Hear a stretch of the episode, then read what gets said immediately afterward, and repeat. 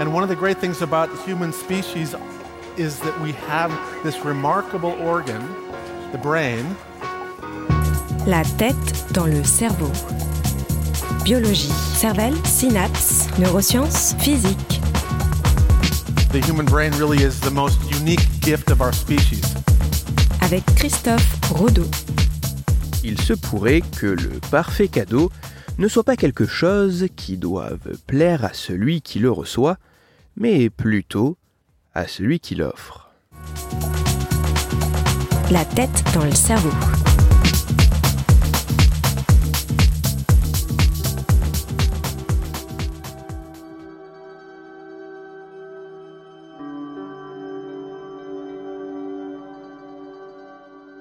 Célébration, anniversaire, fête de fin d'année, les occasions d'offrir des présents à des proches sont nombreuses. Vraisemblablement, le don de cadeaux est un comportement ancien, assez omniprésent et familier au sein de notre espèce. Cette pratique est souvent considérée comme un moyen de créer et d'entretenir des liens avec l'autre.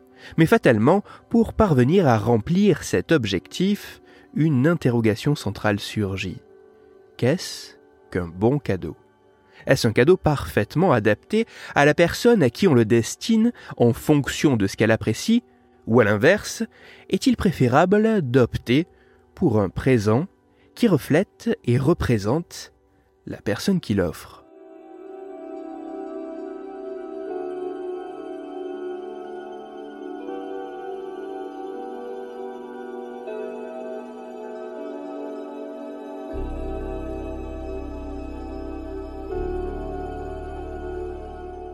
Afin de tenter d'établir à la fois quels sont les cadeaux que les personnes préfèrent offrir et recevoir, mais aussi quels types de cadeaux sont les plus efficaces pour accroître la proximité entre celui qui donne et celui qui reçoit, des chercheurs nord-américains ont mené six expériences différentes sur un total de 1500 individus. Plus que de s'intéresser à la nature précise du présent offert, les scientifiques ont surtout étudié et comparé deux situations. Le cas où le cadeau avait pour objectif de correspondre au centre d'intérêt et aux passions de la personne le recevant, et le cas où le présent correspondait aux passions et centres d'intérêt de celui qui l'offrait. Au cours de ces différentes expériences, au protocole à la fois semblable et divergent sur certains points, mais se basant essentiellement sur des questionnaires, les chercheurs se sont intéressés aux différentes facettes du don de cadeaux, tant du côté de celui qui offre que de celui qui reçoit, tant dans ce que les personnes prétendent offrir ou recevoir que ce qu'elles offrent ou reçoivent réellement, que ce soit à propos de ce dont elles se souviennent, ou de ce qu'elle s'apprête à faire. Les résultats de ces travaux sont à la fois assez convenus, mais également très surprenants.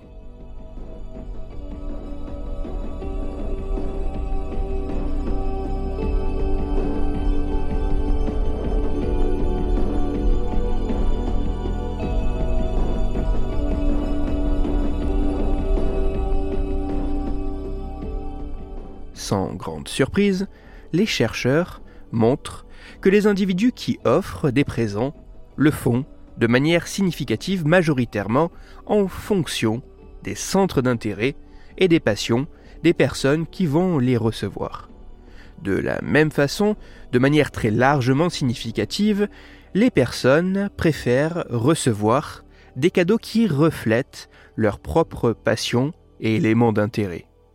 Mais de manière bien plus surprenante, lorsque les chercheurs se sont intéressés aux cadeaux qui renforçaient significativement le plus les liens entre les individus, il apparaît que ce ne sont pas les types de cadeaux que les individus préfèrent offrir ou recevoir. Bien au contraire, il apparaît que ce sont les cadeaux qui ont été faits non pas en fonction des centres d'intérêt de celui qui recevra le cadeau, mais en fonction des préférences de celui qui l'offre. Ces résultats semblent pouvoir se retrouver dans les grandes lignes, peu importe le type ou la nature du cadeau, un présent matériel, une expérience à vivre, mais aussi peu importe la durée et le type de relation, amicale, familiale, romantique. Par ces travaux, de manière assez intéressante, les chercheurs montrent que malgré le fait que les individus préféreraient offrir des cadeaux centrés sur ce qu'apprécient les personnes qui vont les recevoir, et que de leur côté, les individus plébisciteraient le fait de recevoir ce type de cadeaux centrés sur ce qu'ils apprécient, en réalité, les cadeaux apparaissant comme permettant de renforcer bien plus significativement les liens entre les individus seraient des cadeaux basés sur les centres d'intérêt des personnes qui les offre.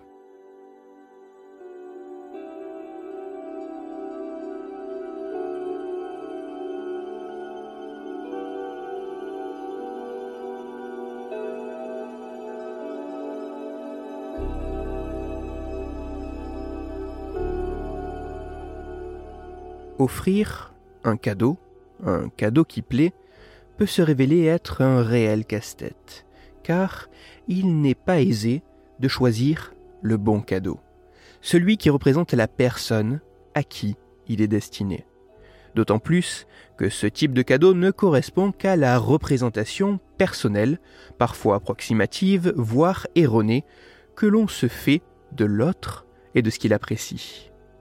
Même si la personne qui offre est celle qui reçoit, s'accordent sur le fait que le meilleur cadeau est celui qui se centre sur ce qu'apprécie l'individu qui en est le destinataire, il semblerait que le présent permettant au mieux de remplir le rôle premier du don de cadeau, à savoir créer et entretenir des liens avec l'autre, soit d'offrir un présent qui reflète une partie de celui qui offre.